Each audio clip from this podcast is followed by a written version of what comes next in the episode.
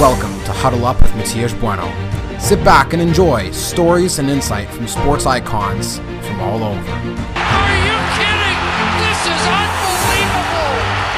Touchdown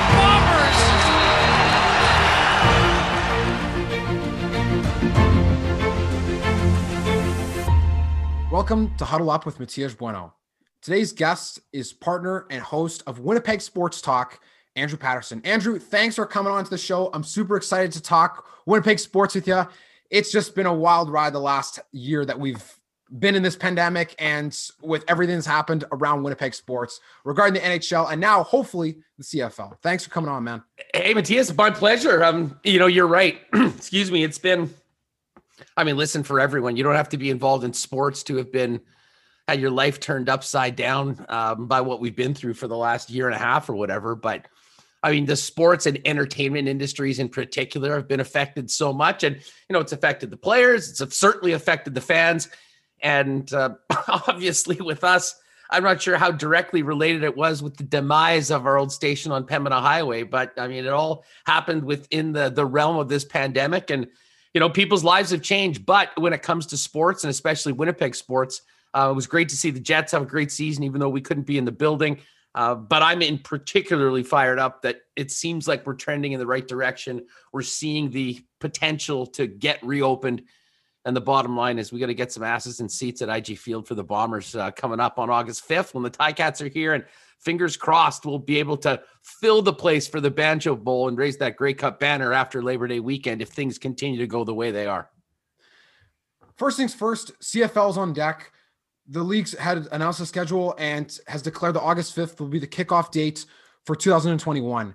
Now, mind you, last year they did go through quite a bit of work to see how they could figure out a return to play plan, but weren't able to put it forth and make it happen, unfortunately. This year, do you feel that there's a very different sentiment?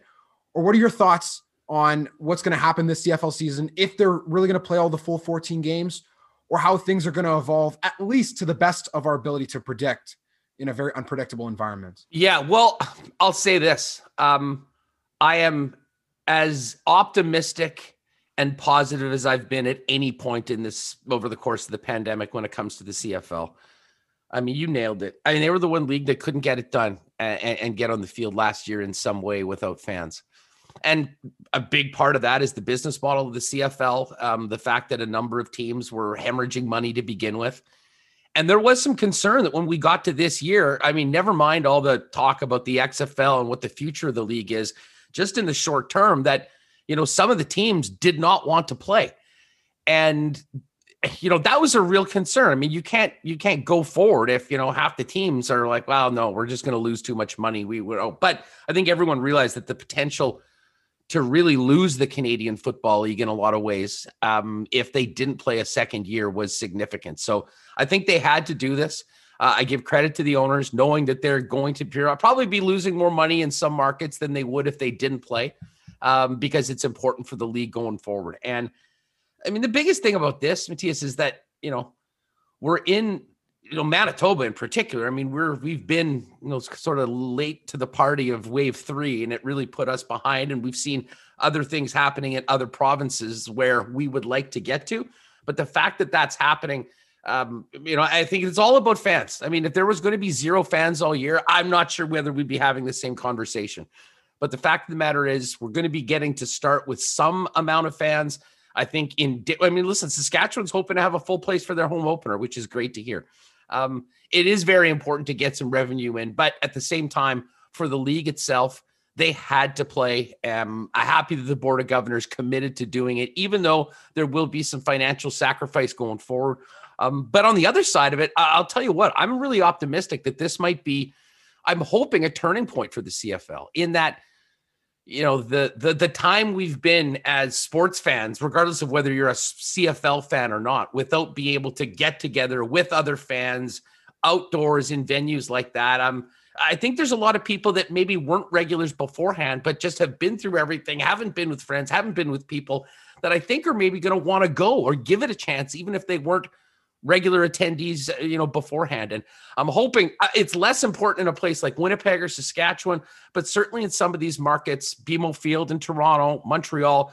I mean, if they can introduce a new group of fans that you know have been locked up for 18 months and you know maybe turn those people into fans. That's I think what I'm hoping to see in some of these other markets because I think there'll be a real genuine sense of excitement just that there are large gatherings and there are games going on that people can go to and um, I'm really hoping that this can be the start of a real rebound for the Canadian Football League beginning on August 5th when the Bombers and Ticats play here in the Peg.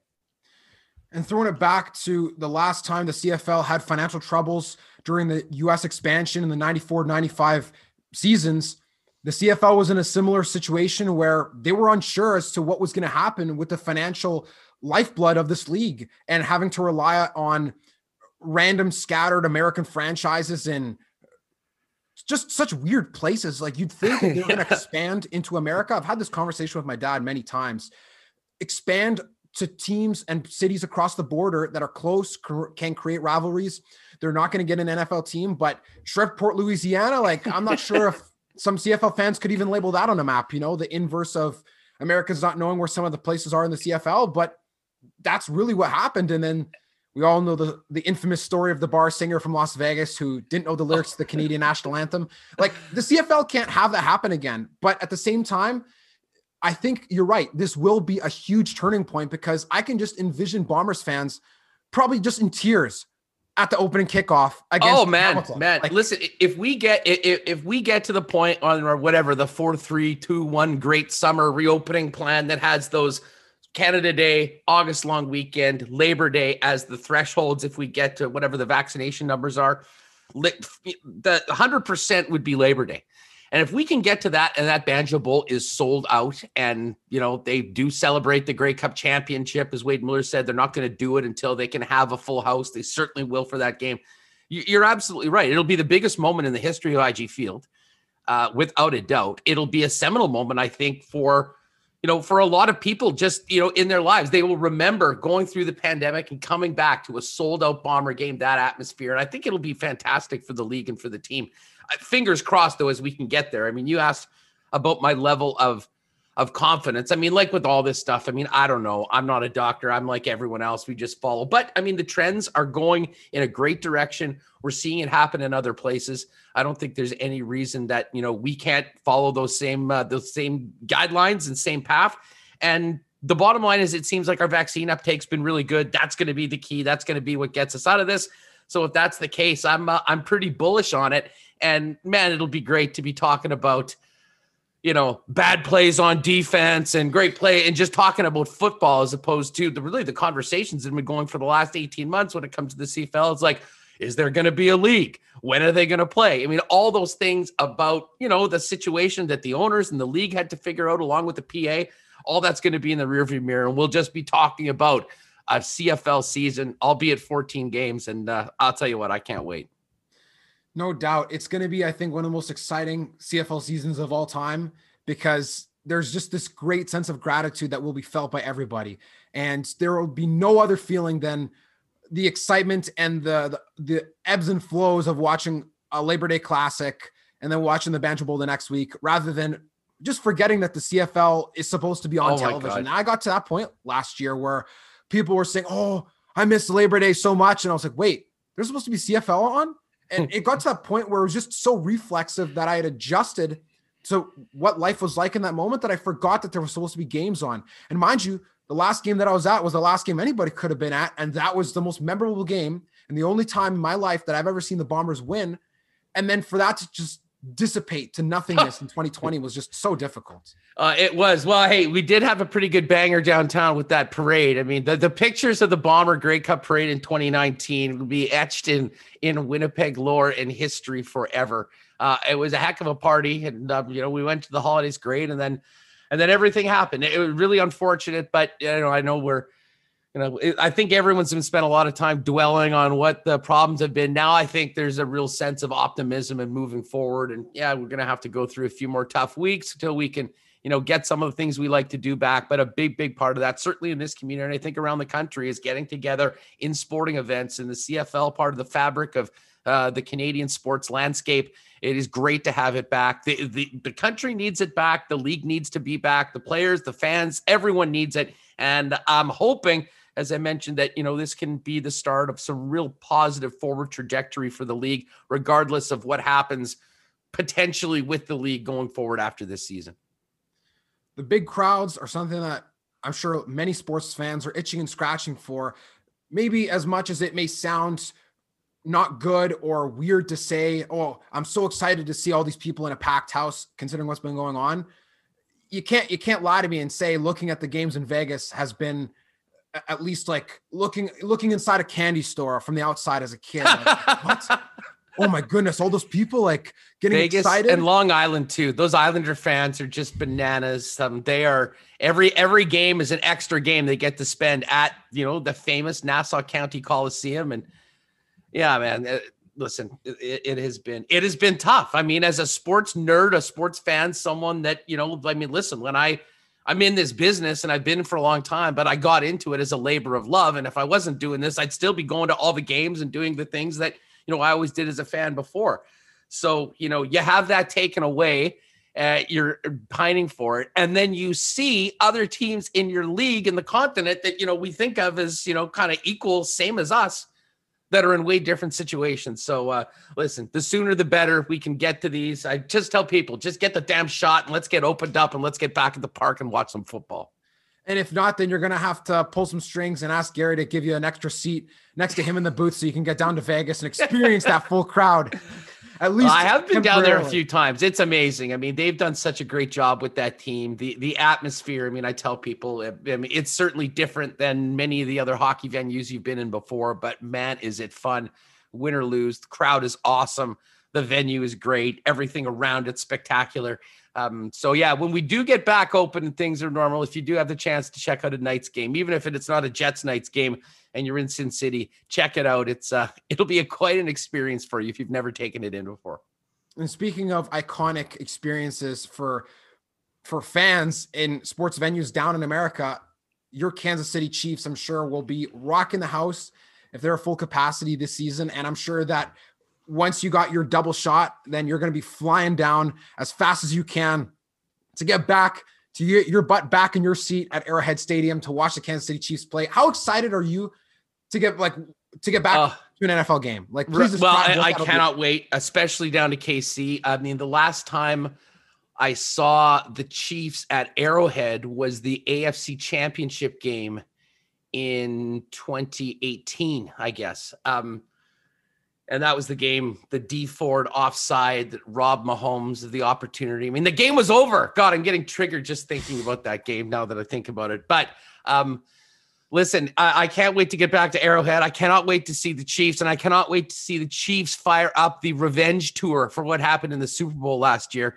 Um, credit to the Bucs. I mean, they were clearly the better team on that Sunday in Tampa. They dominated the line of scrimmage on from offensive perspective, from a defensive perspective, and to be honest, the only thing that kept that game close was Pat Mahomes. I joke to people if you switch Brady and Mahomes from team to team in that game, the Bucs win 70 nothing. So the Andy Reid and his team, they've I mean, they've rebuilt the offensive line, which was job number one. It was a big reason why Mahomes ran more than any quarterback ever in a game in that Super Bowl against Tampa. Um, so yeah, listen, I cannot wait to get down there to do that, to take it in get our fantasy teams going again, but also to attend. And uh, I'm a big golf guy too.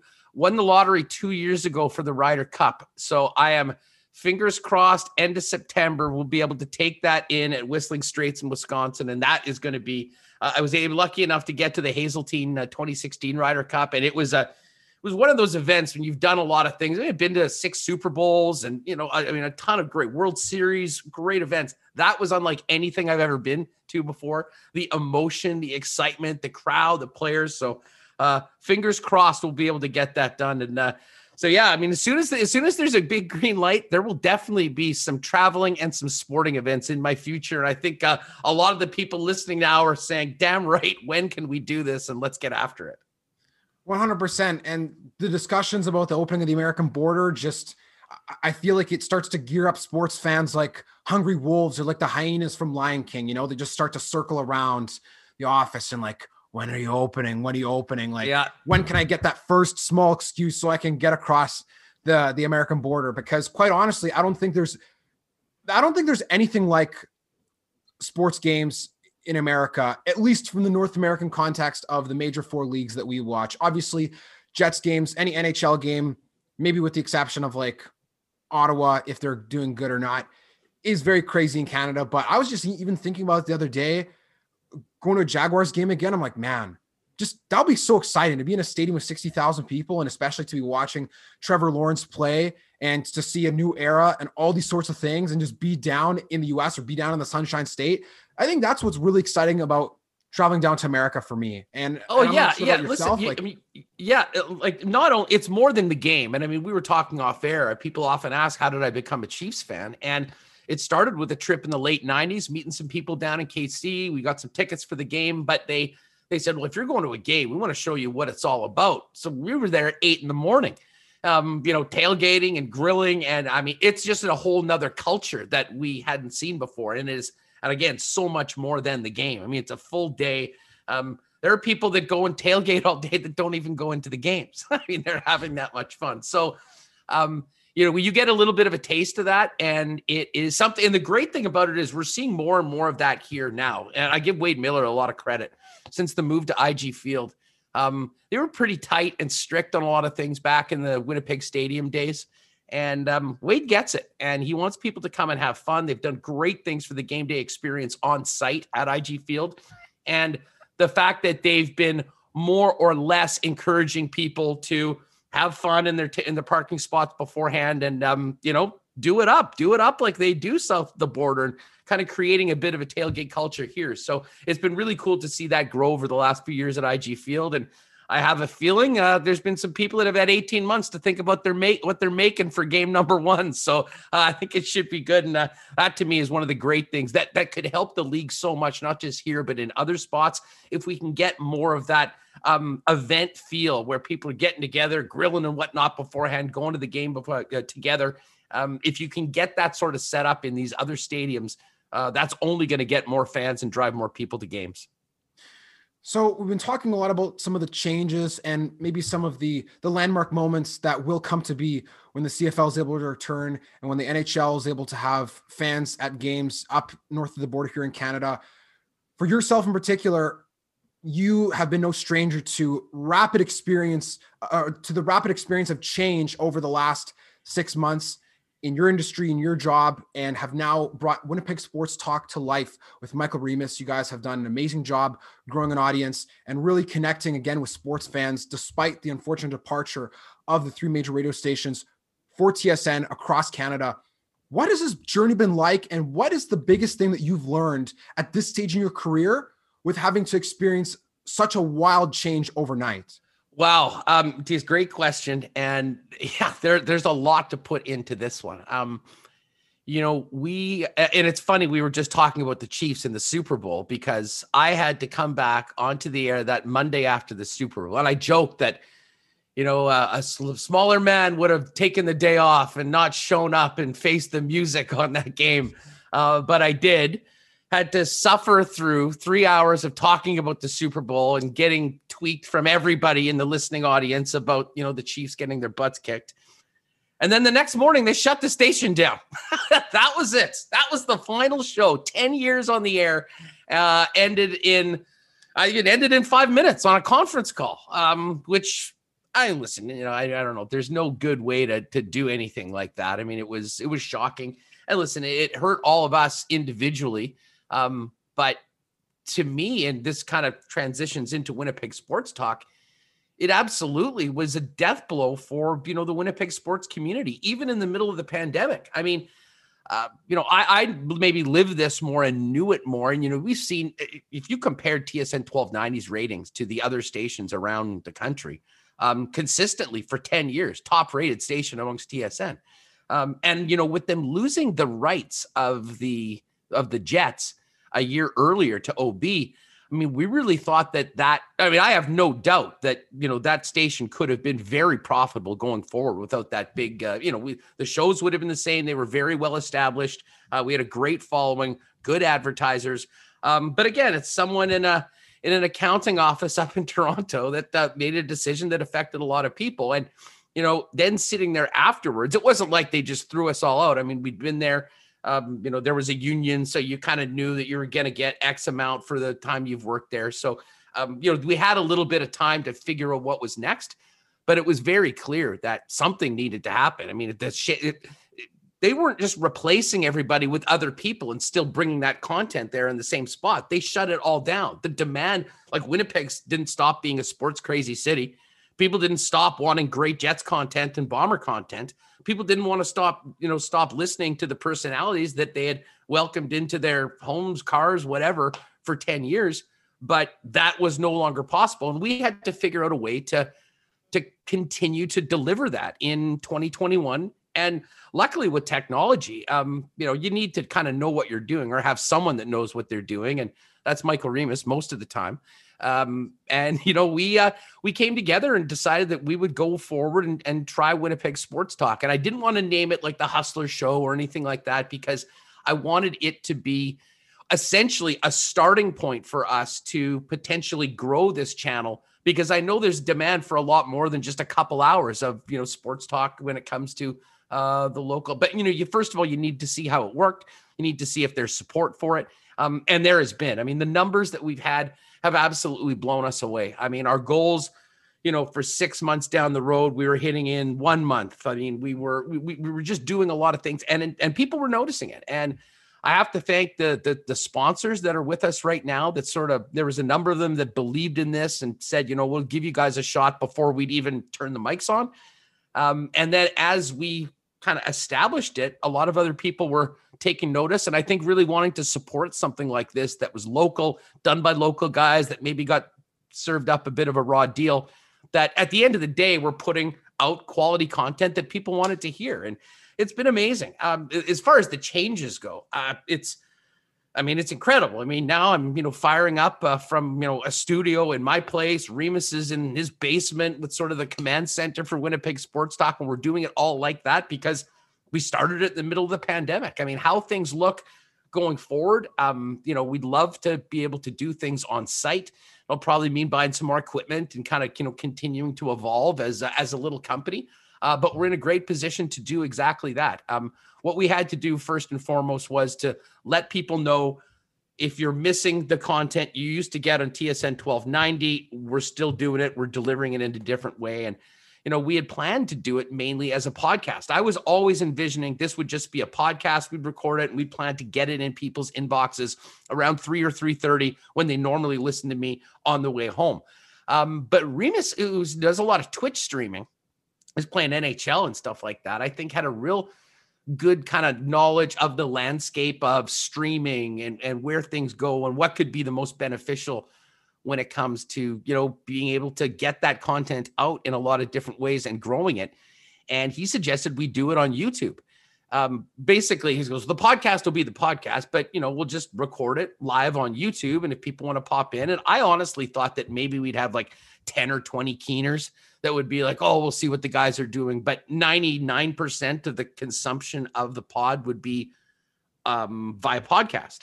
It, it, I couldn't have been more wrong. Um, the explosion of the YouTube channel, both with subs, the numbers that we've had, my God, it was crazy through the playoffs, um, has been overwhelming. So, you know, we actually have now trended for the first few months in almost an equal split between 50% people downloading podcasts, 50% or more watching on the YouTube channel. Um, and as you get more established, more people find out that kind of grows organically. And uh, people realize that, you know, if they are sitting around at their desk or whatever, they can fire it up and hang with us live or just get it on the way home. So uh, delivering the content has been, you know, an interesting challenge. How to monetize the content and get people that were willing to support it, but make sure that it makes sense for them um, so you can have long-term relationships, not going from person to person to person. And we've been really lucky with that.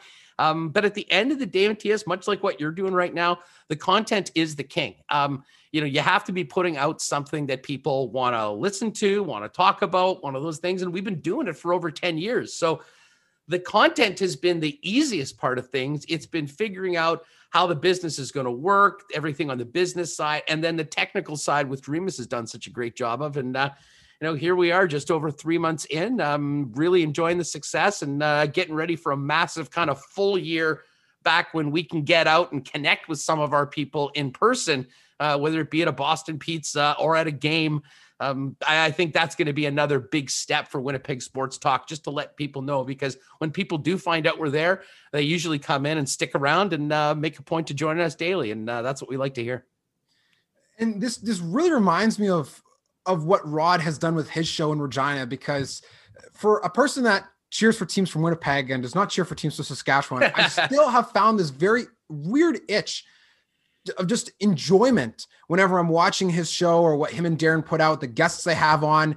And when I found out more about it, I was like, what? Like they run this show of Facebook Live and and they have guests in studio and and the, all this kind of stuff. It, it started to make me feel I'm like, damn, I really need to get out to Regina. And that's not something you hear from any Winnipegger or any person from outside of Saskatchewan for that matter, because they've just created this such such a great environment of of um of real sports talk. You know, it's not like like a lot of people who mm-hmm. maybe live in Ontario, like they they follow certain scripts or they're under certain people, but the flexibility they've had and, and, the flexibility that you guys have had, it really goes to show when you bet on yourself, the sky's the limit. And then you don't have to feel worry about being constricted amongst, you know, corporations or red tape or anything. Oh. Not to oh. say that those are not enjoyable, but I, I must ask then, you know, if you had the chance to go back to a role with a certain team or network, would you do it?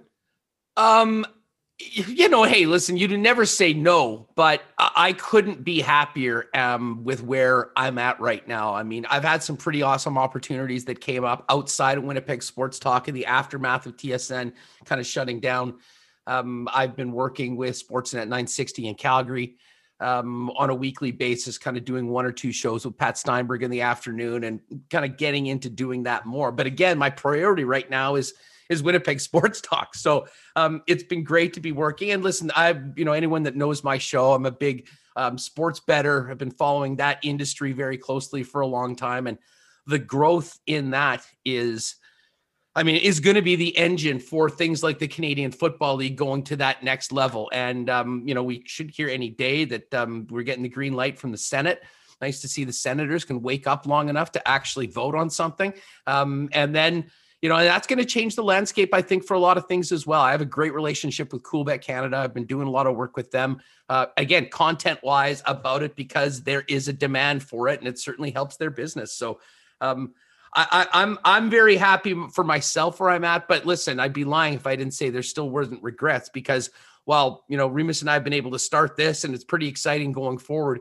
Um, was way more than just us that got clipped in, uh, you know, when you shut down a station. And you know, my hope going forward is that, you know, a few of the other guys that we used to work with, we would be able to get in under the Winnipeg Sports Talk umbrella and add some more content on a daily or weekly basis um, and grow from there. But, uh, I mean, I would never say no to anything, but I will say that, you know, even right now, you know, what's telling the folks in, in, in, Calgary who I've been loving working, and Pat Steinberg is just an incredible professional, maybe the hardest working guy I've ever met in the business um, that while I'm in for all those opportunities, and it's incredible to be able to do these shows remotely. Um, our focus here right now is on Winnipeg Sports Talk. And even if I'd gone, I told the guy early on, I said, you know, it's exciting and it's flattering to, you know, have these opportunities. But I mean, I could go to Calgary, get a great gig, and, you know, be relatively happy and successful. And I would have always regretted not trying to do something here in my hometown in the aftermath of this station shutting down because I think we're seeing, I mean, you know, while it was really sucked for all of us, there was also an incredible opportunity, to be honest, just handed over on a silver platter. And if you were able to, I mean, I was lucky. Like I'd been there from day one till the end. So I had, you know, built a really good following, was pretty synonymous with this sort of content. And um, there's a lot of people that really liked it. So the fact that we've been able to sort of pivot, deliver it in a different way, and do it ourselves without having to worry about anybody else telling us what to do is um, it's turning out quite well. Although I will be honest with you, uh, wasn't too sure what the hell we were going to do for a couple of weeks after the uh, the hammer got dropped on all of us. And to think about what that would have been like for it being in your shoes at the very least is just crazy because I remember just waking up on Twitter one day and then seeing John Hodges tweet like, "Oh, I was talking to guys in Winnipeg and they said that they didn't even know what was going on." I'm like, "Oh, um, well, that's." I hope that they can at least, you know, support their families for the next week. You know, they don't have to feel like they, yeah, no, and that was the case. out financially. You know, that like was the case. I mean, unfortunately, these big companies have taken um, uh, or, or, have gotten pretty good at mass layoffs over the past number of years. So I've done this before. I mean, it wasn't everyone got kicked out on the street, um, you know, with nothing. But at the same time, I mean, it's just, I mean, take even take away the financial side of it, which is massive. If you've got a family, you got to take care of yourself and pay the bills. But the I mean, it was just such a shock to the system for everyone just having what was, you know, your life for, you know, up to 10 years taken away. And we heard that as much for the listeners as much as it was for those of us that worked there. And that I think, you know, consistently hearing that over and over again was really sort of the impetus or the kick in the ass for Remus and I to believe that, you know, let's let's do this. I mean, let's give it, you know, we're let's try and establish this over the next few months and at that point we'll see whether it's something that we can go forward with um, you know long term and to be honest we found out very very quickly um, to the answer to that question was yes far earlier than we'd sort of counted on um, and it's given us the confidence to sort of just keep on working hard keep on trying to bring the content and uh, keep on growing the channel um, as we get into cfl season then of course uh, September, NFL back, and uh, a hockey season, hopefully with butts and seats downtown. What's been the most challenging learning curve of this journey of being able to do things on your own dime and really have to be basically like an entrepreneur? You know, you know, it's interesting. I mean, the one thing that why I think I was uniquely positioned to make this happen is that I had a great sales background um, in sports. Um, I mean, I had started when we were talking earlier about you know working with the Jets back when I was in school before they left, and then you know the Moose right at the beginning. Um, I was hustling tickets for a good period of time. Then I was doing corporate sales. Um, I went to work in Edmonton for the Oilers for a year, doing ticketing and corporate stuff, and then came back to be director of marketing for the Moose and had the opportunity to work pretty much in every aspect of the business operations um, when it comes to bringing in revenue. So I had great relationships. I knew how deals were put together. I sort of had that background, and that background helped Gary Lawless and I start H and L originally. In that, you know, we were doing, we were essentially giving the content to originally Freak and then CJOB, but we weren't getting a check from them. We had our own company and we would go and sell some of these sponsorships. So in a lot of ways, the the the business model for what Remus and I are doing right now we did 10, 12 years ago when Gary and I were starting our show originally, which led to all of this. So I sort of knew I, I had a knew I had great relationships with some of the people. I knew there was some sponsors that you know had done stuff with us on the old station that wanted to still support. So I knew that the potential was there. So on that side of things, I had a great background on it. I mean, the tech side of things just has not been, and that's why Remus is such a great partner. Um, he's worked um, tirelessly spent a lot of time at the University of YouTube, I think, over the last little while, making sure how does this program work and everything. But you know, we've got it up. And and now you know it's the it's the challenge of you know consistently creating the content putting guests together developing the show on the air and then the other side of things is you know obviously building over the business side which you know i had a good background in and you know we've had so many people that have contacted us. It's been uh, it's been really exciting to see that grow and get to the point where we know we hope that we're just at the beginning of something that you know can grow significantly. And who knows what winnipeg sports talk as a whole looks like in a year or two from now uh, because i think that we've had a great start and we're showing right now with the following that we have and the support we've had from both listeners viewers and sponsors um, this is something that can really be prosperous going forward and uh, i think fill a hole and you know kind of in some ways just pivot from what we used to get on the AM dial to podcasting, YouTube. And I'll tell you what, there's a lot of people that love this format a lot better than they did, uh, you know, listening to a segment and then four minutes of ads and then traffic and weather and all that stuff. They they know what they're getting when they come to WST every day. And I honestly agree that that will become a more popular medium over time. Not to say that radio will cease to exist because it's always going to exist in some form or another, but you talk about Twitch streaming. And even when I hear something like that, I'm like, well, I don't play video games or modern video games for that matter, and Twitch stream or any of that stuff. But if that's what the people want, then that's what the people need to get. And people are going to be out there finding a way to get it to those consumers that want to listen and consume the content that they're looking for through Twitch, through these other mediums. And I used to think too, old podcast is so oversaturated and who's going to listen and and you know, like Joe Rogan already exists, so forget about it. But that's not really a good way of thinking about it because there's always going to be some sort of niche. And as long as you're enjoying what you're doing, and as long as you're able to also survive at this point in your life, you need to survive financially, like yeah, to support yourself physiologically. But you're doing it on your own dime and betting on yourself, I think is is a way that really helps you to grow. Because it seems difficult at first and you're like how am i going to support myself?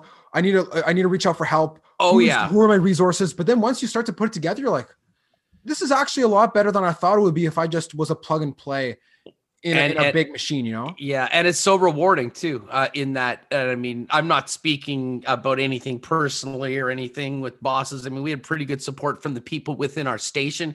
You know, the demise of everything was a number of levels up. Um, but it is cool to be able to, um, you know, to you know, as you said, bet on yourself to know that you know you're going to reap the benefits of your work, um, but also the buck stops with you. Uh, you know, and there's some pressure that goes into it, but um tell you what when you get that you know when you hit those first milestones or you you know you see the plan sort of coming together it's in it's incredibly rewarding and um and it's motivating going forward that you know that you're onto something and that this can be something going forward. And as far as podcasting goes and i get this question all the time because unfortunately i mean let's face it you know sports you know working in sports is you know something that we all love to do it. I mean everyone for the most part it's one of those sort of dream gigs in a lot of ways, regardless of your role, whether you're working in ticketing or you're a trainer or something. There's people that love sports and just want that to be their industry. And at times that's made it more difficult to get into it because there's so many people like how do you differentiate from this guy to this guy i mean it depends on the job of course but when it comes to media right now um, you know, there's so few opportunities. We're seeing stations close. Um, you know, in some ways, you really do sort of have to create your own thing. And like what you're doing here, it's awesome in that, you know, you get experience talking to a ton of people, you get reps, continue to make yourself better. And you know what? When an opportunity comes down the road, you've got all this content you can put together and say, oh, this is my interview with us. This is James Duff. These are the things that I've done. And it can only help you personally going forward. And so I often tell people, even if you're just recording stuff and you're not even posting it yet, get into the get, you know, get into the habit of doing that. I mean, it's essentially the old 10,000 hours thing. If you keep doing something long enough, you, you will get better inevitably. Um, and I'll tell you what, having that sort of, I mean, this is sort of a living resume that you can put forward on other opportunities going forward, and you never know what will happen. Or you can just keep growing it yourself and uh, and do it that way. So I think it's cool. And I think there's way more people that will be going down this road uh, because honestly, in 2021, you can't count on the big company to hire you and stay there for 40 years and live happily ever after. Um, it's a very different world right now, and uh, we're all sort of navigating it. Uh, but there's a lot of potential in what you can do on your own right now. Uh, uh, you know, whether that leads you to working for somebody or growing something yourself. 100% and from conversations i've had with people who work in the industry especially those that are well whether they're way younger than me and they're just starting out or whether they're older more established or they're kind of in the middle it is difficult sometimes to not know the footing when there is no opportunity at a big company or when there is no opportunity to to work right away in, a, in even in an entry level role but creating your own resume like you said is a way that can be very helpful to learn on the go because people talk about school and school is very important and i went to school and graduated from university of manitoba and it's a lot of fun but then there's other things that maybe we realize like wow the things that are going to be most impactful and the lessons that you are going to learn that are going to help you more in your life usually are from things that you take your own initiative on it's not because someone said hey guess what Huss if you do this and that then it's going to lead to this Someone Yeah. could tell you, like, someone could have went into a time machine and said, "Hey, guess what?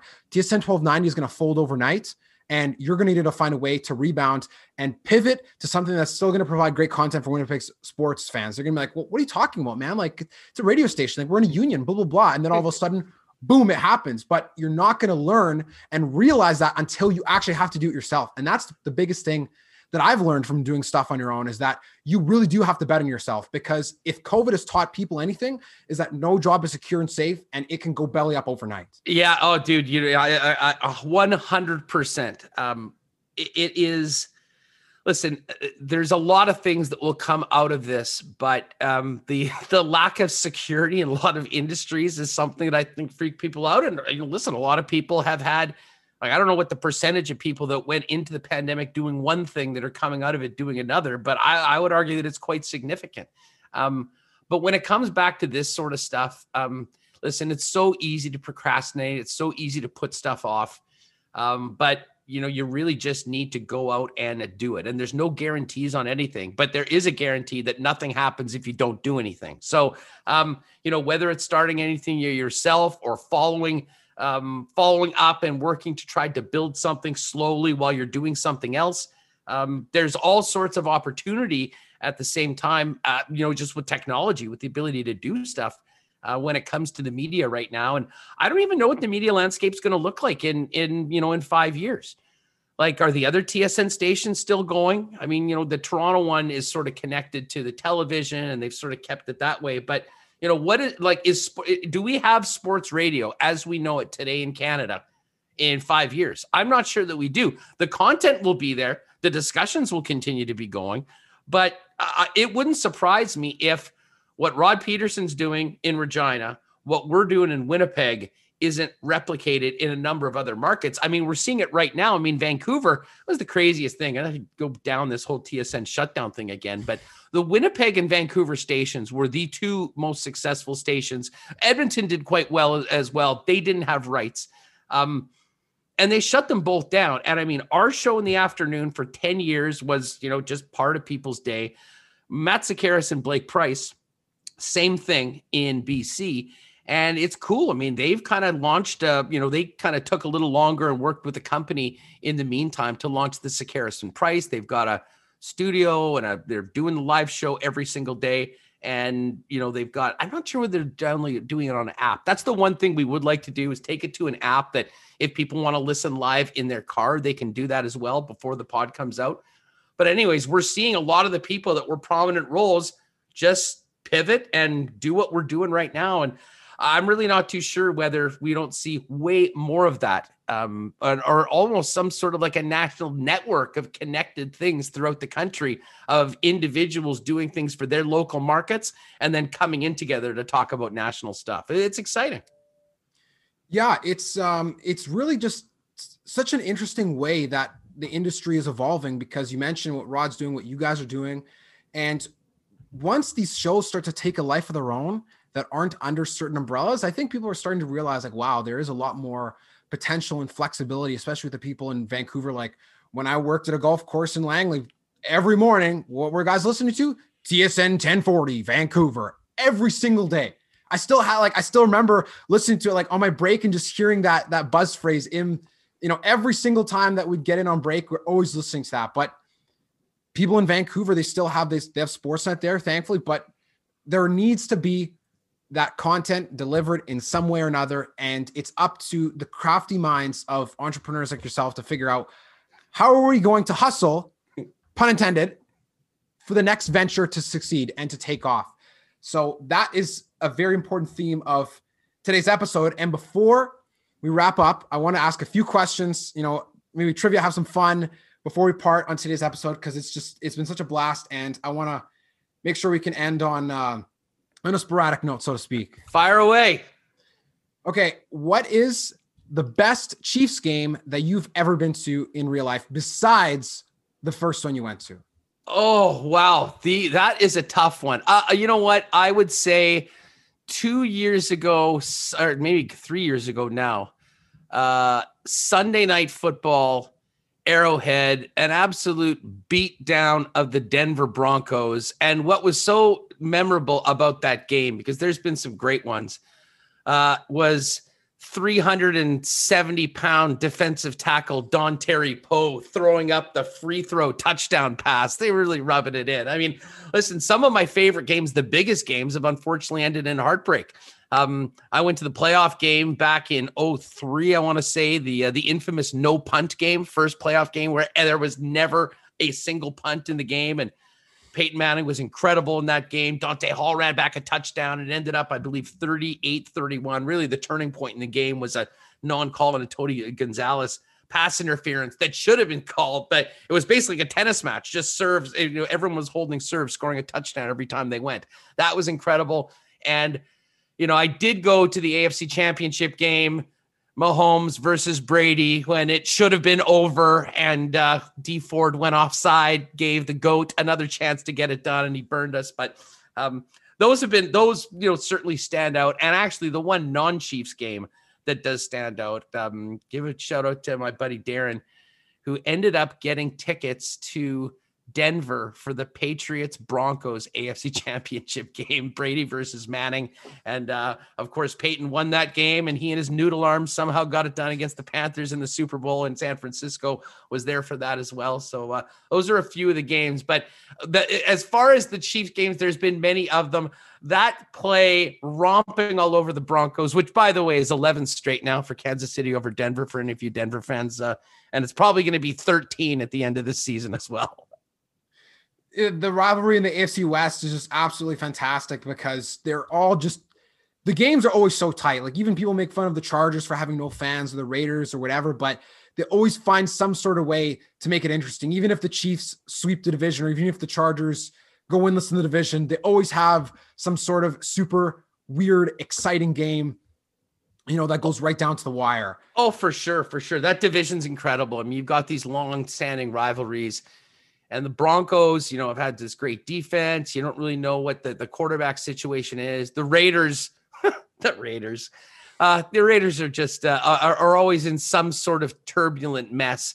Although I'm a fan of Jon Gruden, um, maybe more so in the booth than on the on the sidelines. The Chargers, though, are the team for me right now that you know I sort of am, you know, looking forward to the games. I mean, Justin Herbert. I mean, I'll never forget him. You know, playing his first game was against the Chiefs, week two of the season last year you know, he gets told 15 seconds before the game starts that he's going in. I mean, the guys, Hunter Henry famously said, they got into the huddle. He says, What the hell are you doing here?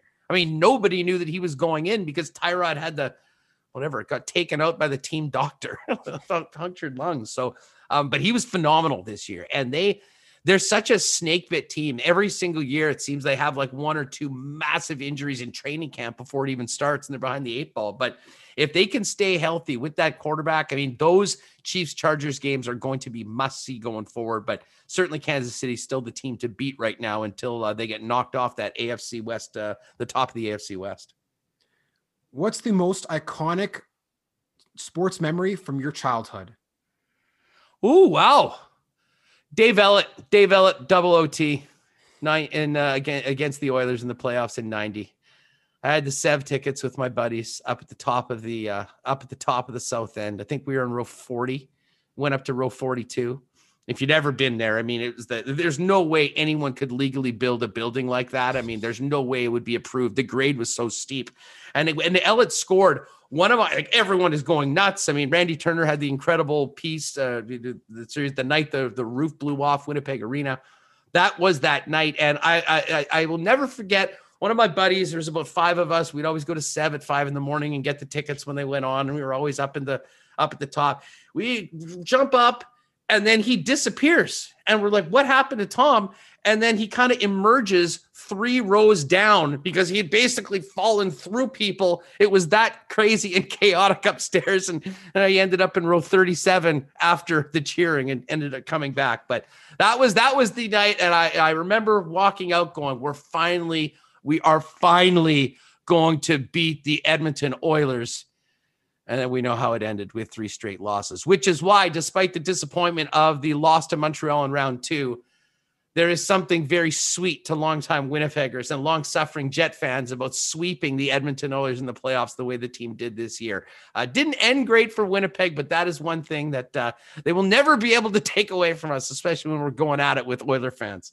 First franchise uh, sweep in a series was against Edmonton, and that's something that can never be taken away from Jets fans, no matter what. exactly. What sports memory, or sorry, what sports event, if you could build a time machine and go back, would you place yourself live to watch that you did not have the chance to watch live? Oh, Tiger Masters 2019. I mean, the comeback, the win. I mean, that is just such an iconic, iconic. Uh, and you know, and he, as far as athletes go, regardless of sport, I mean, to me, is in that rarefied air with the greatest at anything during my lifetime. And the way he won that green jacket in 2019 is something that I mean we will always always remember and um, you know even the pictures you get fired up you see the the scenes on the greens afterwards and and you know everything that Tiger had been through personally um, you know as well as you know health wise to get to that point um, I, I, would put that right up at the top of the list. Not to mention it's so damn hard to get on the grounds at Augusta National. That would also check that off the box as well, Matias. And the final question I have is what is your favorite memory from a game at Canad Inns Stadium slash Winnipeg Stadium? Oh wow. Um, I would have to say the Banjo Bowl two or three years ago. It was just a complete beatdown of the Riders. And um, we were sitting in the uh, in the end zone, kind of you know close to that rum hut area. Usually a lot of the crazies back there, and uh, you know, there's um, a punt return. I'm trying to think of who did it. Um, is it Stokes? Uh, it might have been back at the old stadium. There's so many games that come in together, but the bet. Listen, the Banjo Bowl itself are are the the best, and uh, you know when you get uh, w- when you get the boys jumping up into the uh, into the stands with the fans in those sold out games. Uh, that to me is uh, is what it's all about. Although to be honest with you, there's uh, other memorable things. Have been a couple of the delays. I mean, the Milt Stegall night against Montreal, where the game didn't start till ten o'clock, and uh, the Edmonton Ham- game, Hamilton, right? I mean, yeah, uh, was that was it? Was it? was yeah, Hamilton, okay, yeah, yeah, that's to, right. One of the um, or something, yeah. But yeah, like a couple of those memorable nights where you're sitting around. I mean, I guess one time they put the Blue Jays game up on the screen. We just sat there for two hours watching the Jays, waiting for the game to start, and it was weird. Like it was nice outside, but they couldn't start because there was lightning around it. But um, but honestly, I mean, my favorite things about just to go back to kind of finish up with the uh, full circle to the environment of a game day and it being so much more. Um, ever since moving to IG Field, um, you know, we've started doing some great tailgates with a lot of people, and uh, you know, what we do before the game is as fun as it is when we get into the park. So uh, hopefully that continues to sort of grow, and uh, you know, it'll be great for the CFL, it'll be great for the Bombers, and it'll be great for Winnipeg sports fans, and I think that'll help grow it as we go forward. With that, Andrew, that's the conclusion of our episode today. I want to thank you for having been on. It was super, super fun to talk all things sports, especially around Winnipeg and just the evolving landscape of sports media and what you guys have been able to do, you and Mike, and what will continue to be of Winnipeg Sports Talk is fantastic. I'm super excited to see now that Winnipeg can finally have the rival to the Rod Peterson show of who's the best in Western Canada for delivering that real sports content that we want to see every day. But again, that's what makes the content the best. The fact that it's it's always such an even punch back and forth. It's been super super awesome. Well, hey, dude, I I, appreciate uh, you having me and uh, for the kind words. And uh, yeah, listen, I'm a big fan. Rod's a buddy, and uh, it's kind of working out great. I mean, he goes 11 to one. Lots of our people are watching him before we go live, and then a lot of people finish their show and come over and join us at one o'clock on YouTube. So uh, whether you're checking out the podcast every day or pop it in on the YouTube channel. It's all there at Winnipeg Sports Talk. And uh, appreciate your support and everyone else listening. Well, thank you for listening to today's episode with host and partner of Winnipeg Sports Talk, Andrew Patterson. First and goal from the one. Is this it? Stegall! Touchdown! Milt Stegall!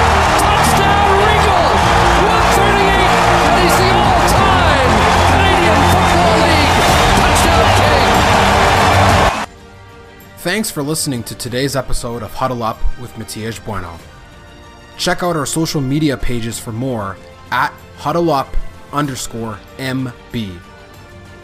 For full audio, head over to Spotify and Apple Podcasts. For full video, head over to YouTube at Huddle Up with Matias Bueno. Tune in next week for another great episode. See you next time.